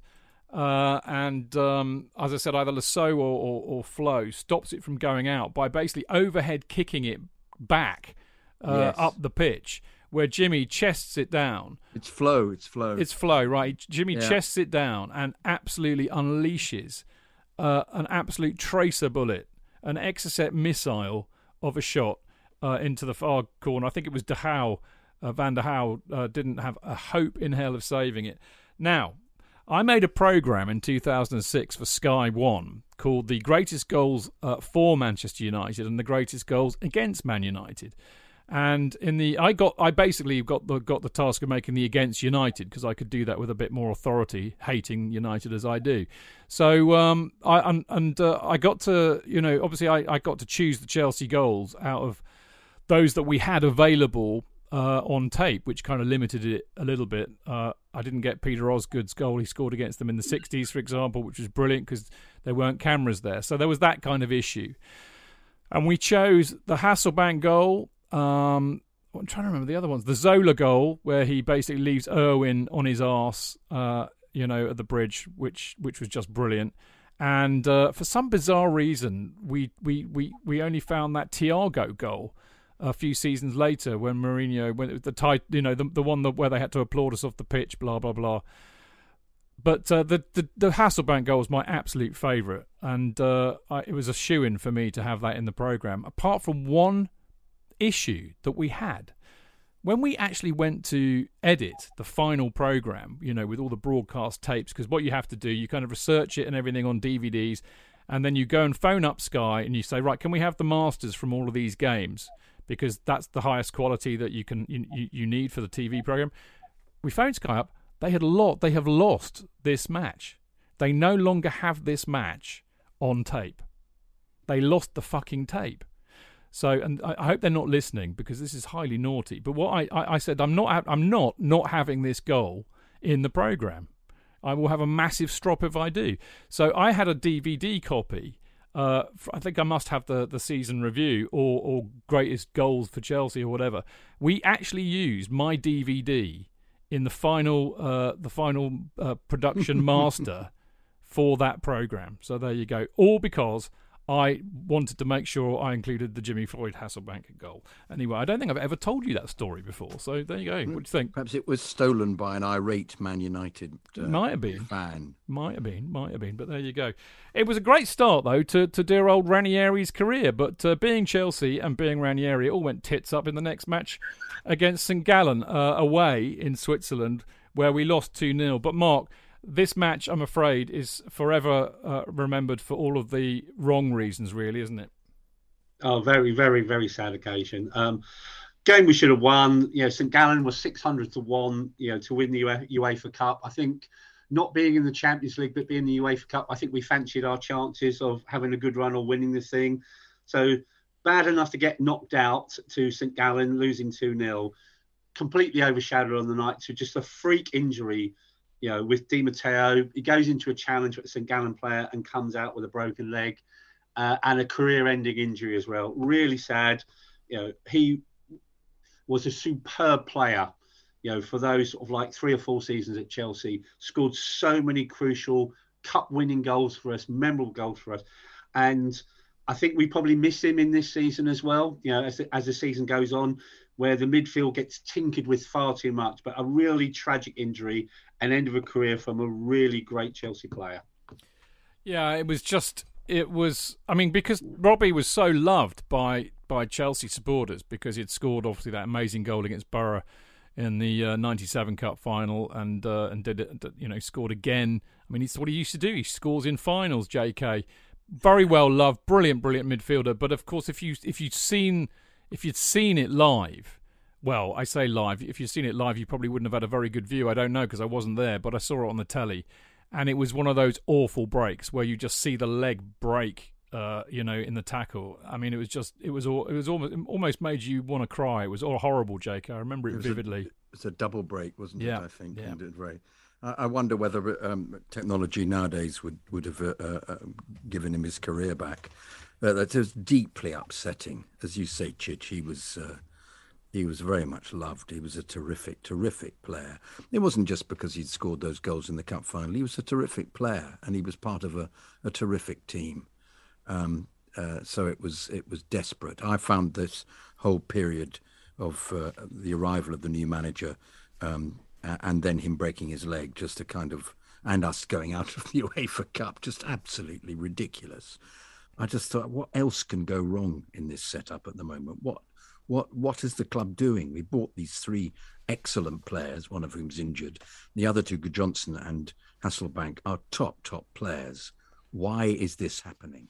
Well, I'm go- I'm going to gloss over that. Not only, not for not for long though, because I think you're you're hitting on a a stellar point there, J.K. As you often do. Um, I mean, it was a real low point going out the UEFA Cup in the bloody first round to bunch of Swiss cheesemakers, for God's sake. Um, we end up September in 12th in the in the Premier League, so that's not looking too great. Now we then go to October, which is a bizarre month because I think this this in a sense characterizes this very early period of Mourinho. One minute you get a great result, the next minute it's massively going tits up because we had a great win at home against Liverpool where we won 3 0. Uh, interesting for me is not just it was a great goal by Jimmy Floyd Hasselbaink. Eidur scored another one. We won 3 0, as I said. But the, the link up play between Jimmy and Eidur, we suddenly start to see properly for the first time. We then lose 1 0 to Sunderland away. Uh, with a with a, a, Phillips penalty, and Kilbane and Saux get sent off. Soxie basically elbows Kilbane, who pushes him, and they both get sent off. Uh, and then we then and then uh, you know uh, by this time he bought Sl- Slavisa Jokanovic as the answer to Oh, all of our oh, problems. Yeah. Excuse me, I'm going to be sick. Well, bear in mind. I mean, here's the thing. Bear in mind now, of course, he he is the replacement for Robbie Di Matteo, who's clearly out for the season. Fucking Oh, Jokanovic. Anyway, uh. I mean, I move quicker than Jokanovic. Anyway, Oh. now I move quicker than Jokanovic. Uh, I'm we- sitting down. I'm moving exactly that. Now, the next game is Coventry, who we absolutely pound 6 0, um, and which is just insane. I mean, Jimmy scores uh, four goals. Uh, I'd, I'd love to, I wish I'd have had the time to find out. Well, it would have been Kerry. I would have, or no, actually, it would have been Vialli, wouldn't it? The the last player to score four goals for Chelsea before then. So not not necessarily that long ago. It was his first hat trick in England, I believe. Um, but the man of the match in the Coventry drubbing uh, was a certain Sam Dalla Bona, Mark, wasn't it? He was. Now I know JK might have a different viewpoint on on him, and we've talked about in previous shows. But actually, Dalla Bona gets his chance um, through Di Matteo getting injured, and he actually is one of our highest appearance makers during the course of the season. he is. I think this this was a game where you know he had a good vision, Dalla Bona, and a range of passing when he came into the side. I remember he was only 19 years of age, and and he was in the first team. So you're liking it now to the sort of current modern day Chelsea. You know, we don't have many 19 year olds in the side at the moment, and we haven't had many other than I think Mason Mount in more recent times or Reece James. So having a player of that young age was really good to see. Uh, and if you watch, it was actually six one rather than six 0 That Sorry, was a my- tie. Yes, De, De, Yeah. De Goey gave the ball away, by gave the goal away by bouncing it on his thigh, and the, That's uh, it. Yeah, a De Goey error. But the pass, and he, he does this several times. If people watch the end of season video, the pass from Dalla Bona to Zola for the third goal is a beautiful pass, a really good pass. yes. And he actually does get man of the match, and he gets it a couple of times during the course of the season.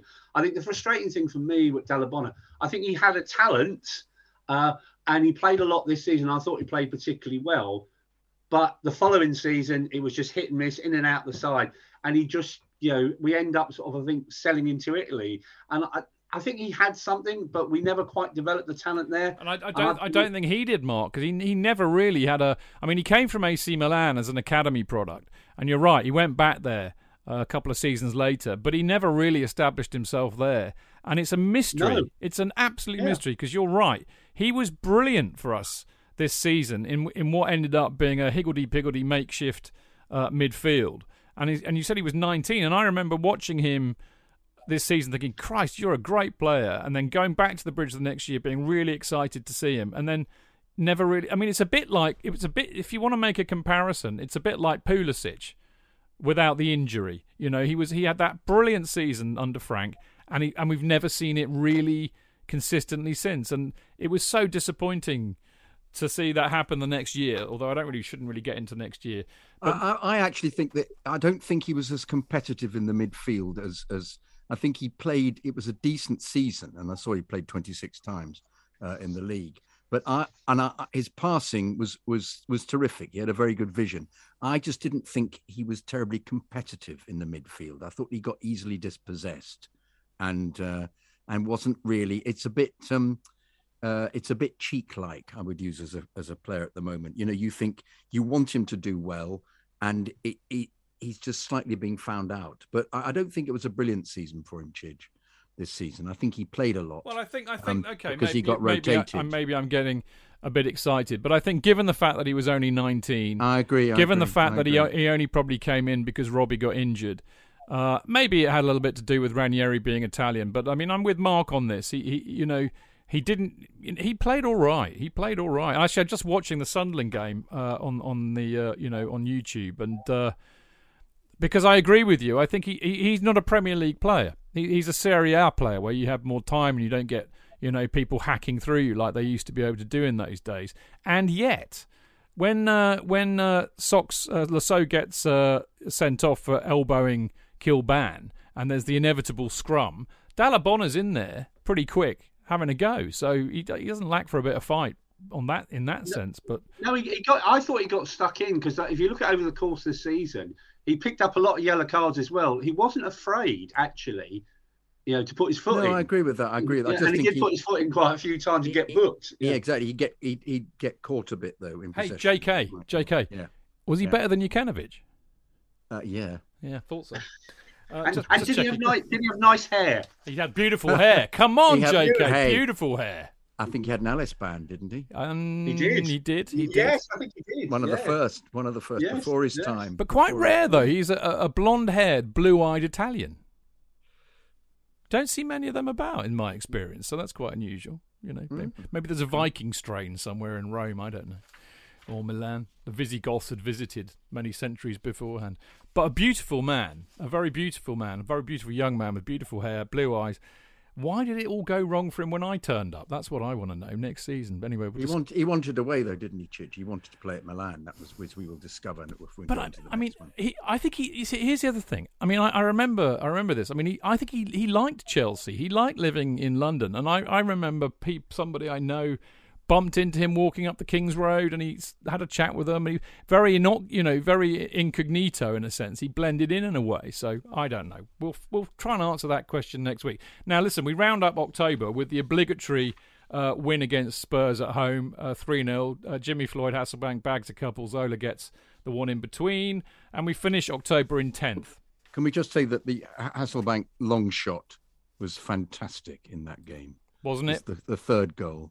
I mean, I, I you know I'll keep going on about this. What a wonderful player Hasselbaink was. My goodness. Well, he, he was indeed. And I mean, you're you're absolutely absolutely dead right. The goal against uh, Spurs, I'm just trying to find it now, actually.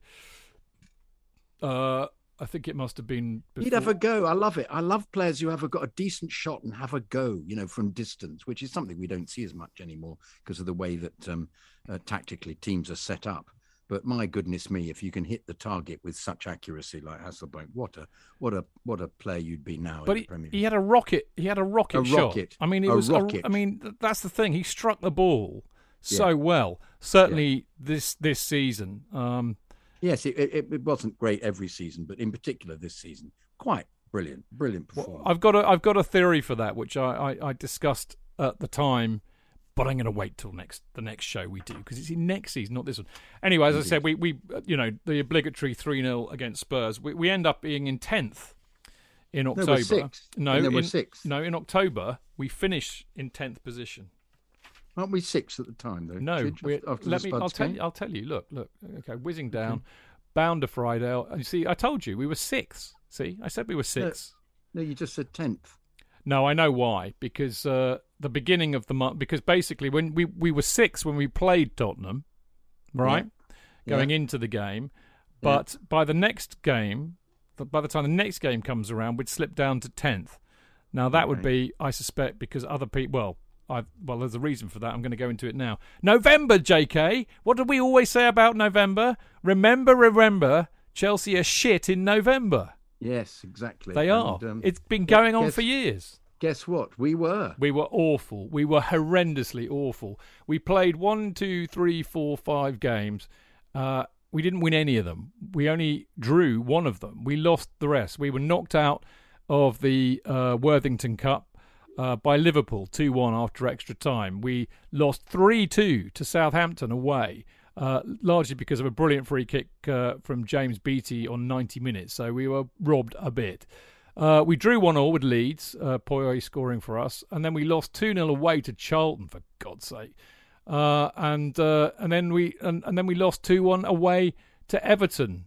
Unbelievable! I mean, and and so much of this. This is why I love doing these shows, Mark, because history always repeats, doesn't it?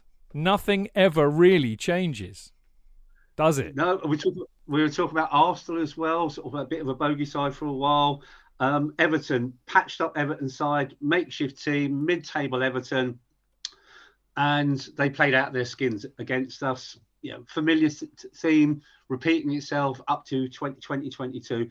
Uh, I think the other thing about this game, the two things about this one, Jokanovic actually makes his debut, but he goes off injured after 20 minutes. Hooray! Shouldn't say that. Shouldn't say that. Sorry, sorry, sorry, sorry, sorry. Uh, and then um, the other thing is Hasselbaink, um, and this actually opens the door, ironically, to Eidur Gudjohnsen getting a more re- regular run in the side. But then he keeps his place when Hasselbaink comes back. Uh, Hasselbaink gets sent off for elbowing Michael Ball in the face, not not the musician, you know, singer um, from Phantom of the Opera, Michael Ball and Hairspray, but the Everton defender called Michael Ball. Yeah, I think the only plus point, yeah, apart from losing to the Dogs of War, was actually our good friend Dalla Bona gets his first goal for Chelsea, which is a bit of a cracker from the edge of the area. It was a good goal. Yeah, my theory on Jokanovic, and it gets repeated a lot during the, the season, and this whole makeshift midfield. So many players got injured during the course of the season, and I think one of the things Hasselbaink says, and again, I'm, ma- I'm making lots of reference to it. If you haven't read Jimmy's book, it's a bloody good book to his credit, his autobiography, and he basically says, uh, you know, when we had to play games on Saturdays, we were just plain tired.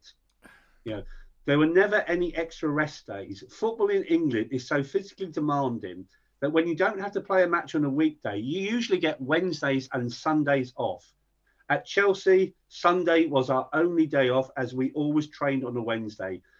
Taking rest was apparently not very important to Ranieri. And I think that's probably going to be a factor. Um, he drove them into the ground. Um, and Hasselbaink says it several times. They just needed a rest every now and again and never got one. So they were picking up injuries because they were training far too much and there was no recovery period. And so Jokanovic, it's a month at the club. They probably ran him into the ground. As soon as he makes his debut, 20 minutes later, he has to come off because he's pulled something.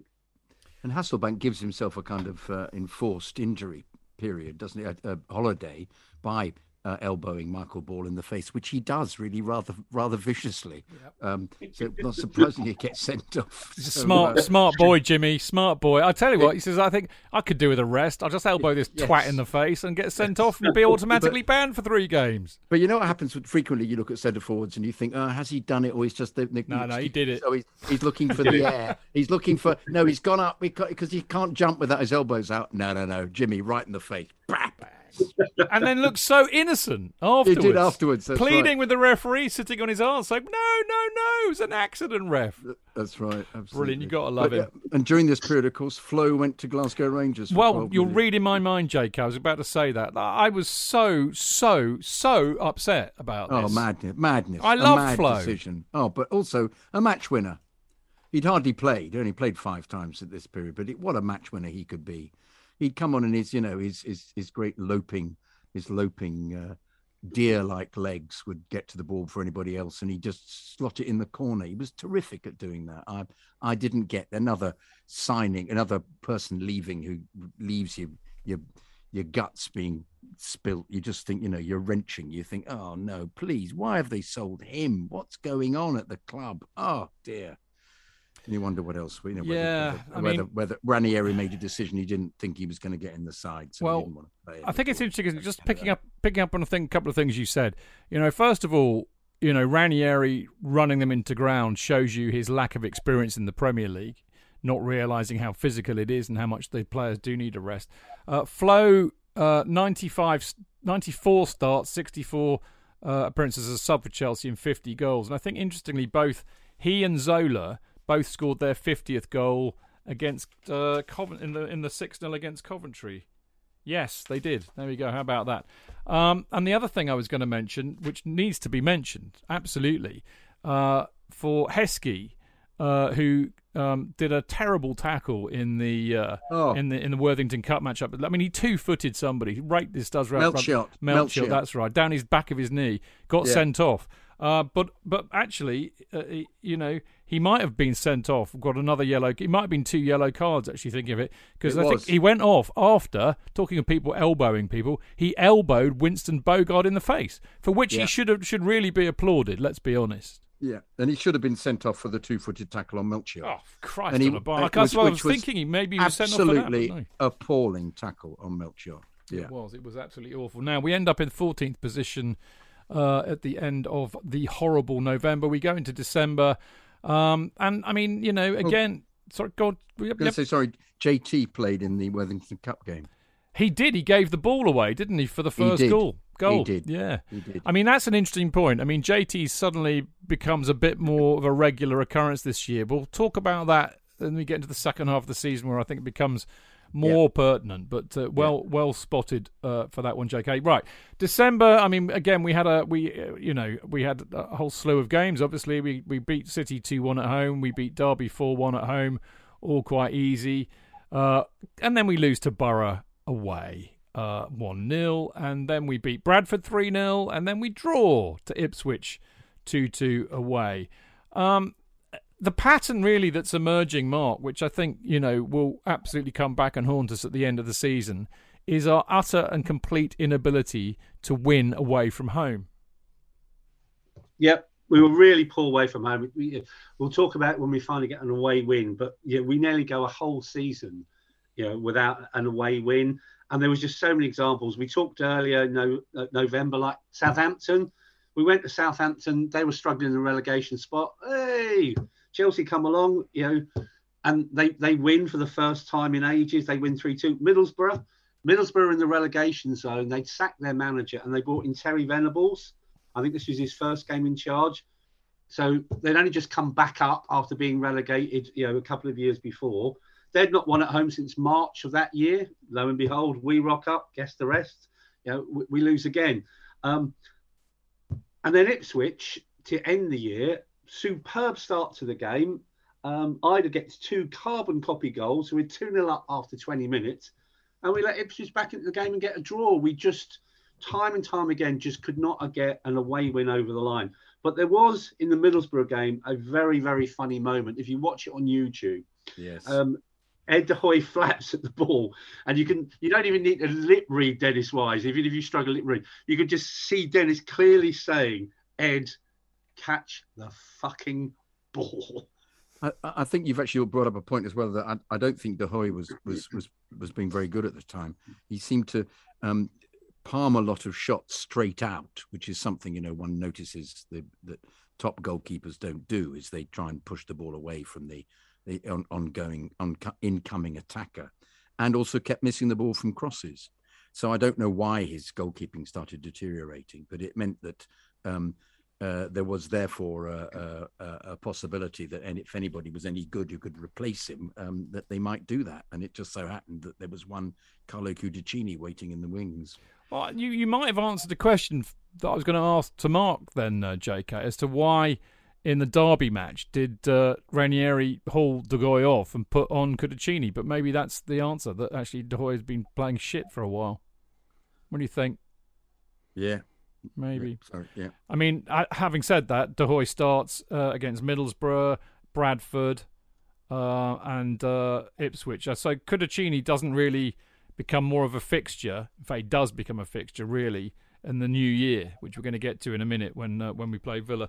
Uh, other notable thing, Mark Sam Dalla Bona scores his first goal for Chelsea at home against Bradford, doesn't he?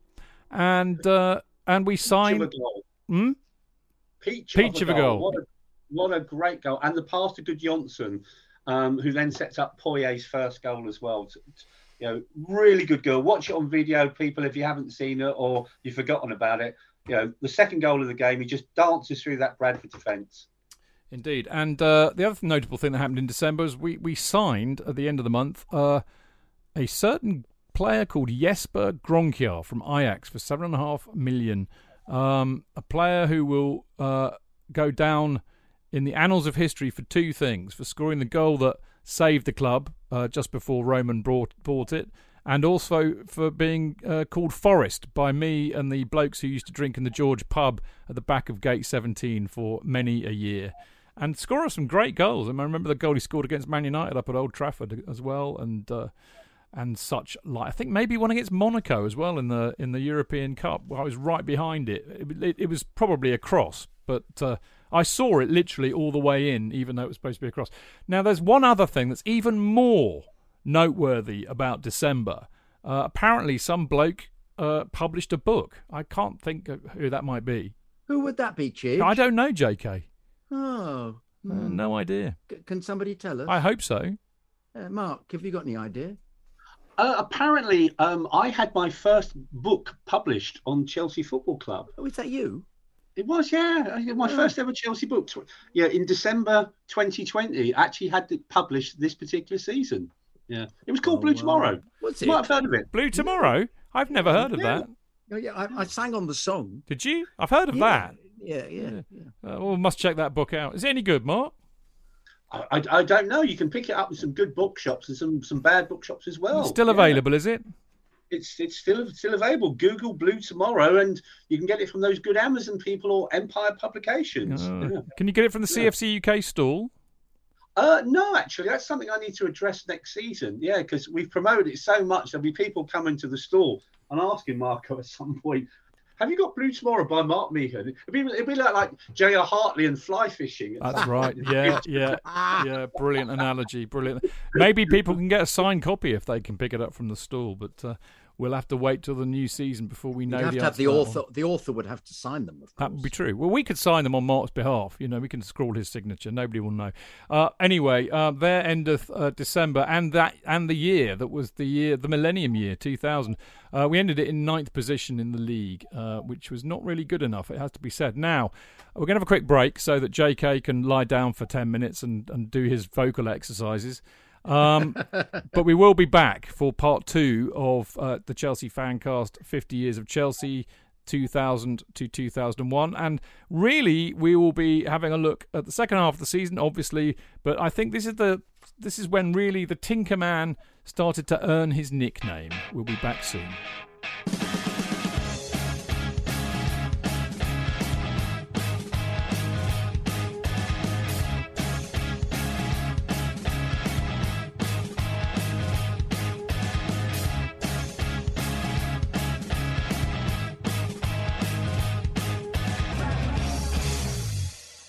It's the 90th minute. All your mates around. You've got your McNuggets share boxes ready to go. Your mates already got booked for double dipping, and you steal the last nugget, snatching all three points. Perfect! Order McDelivery now on the McDonald's app. You in? At participating restaurants, 18 plus serving times, delivery fee, and terms apply. See McDonald's.com. Here's a cool fact a crocodile can't stick out its tongue. Another cool fact you can get short term health insurance for a month or just under a year in some states. United Healthcare short term insurance plans are designed for people who are between jobs, coming off their parents' plan, or turning a side hustle into a full time gig. Underwritten by Golden Rule Insurance Company, they offer flexible, budget friendly coverage with access to a nationwide network of doctors and hospitals. Get more cool facts about United Healthcare short term plans at uh1.com.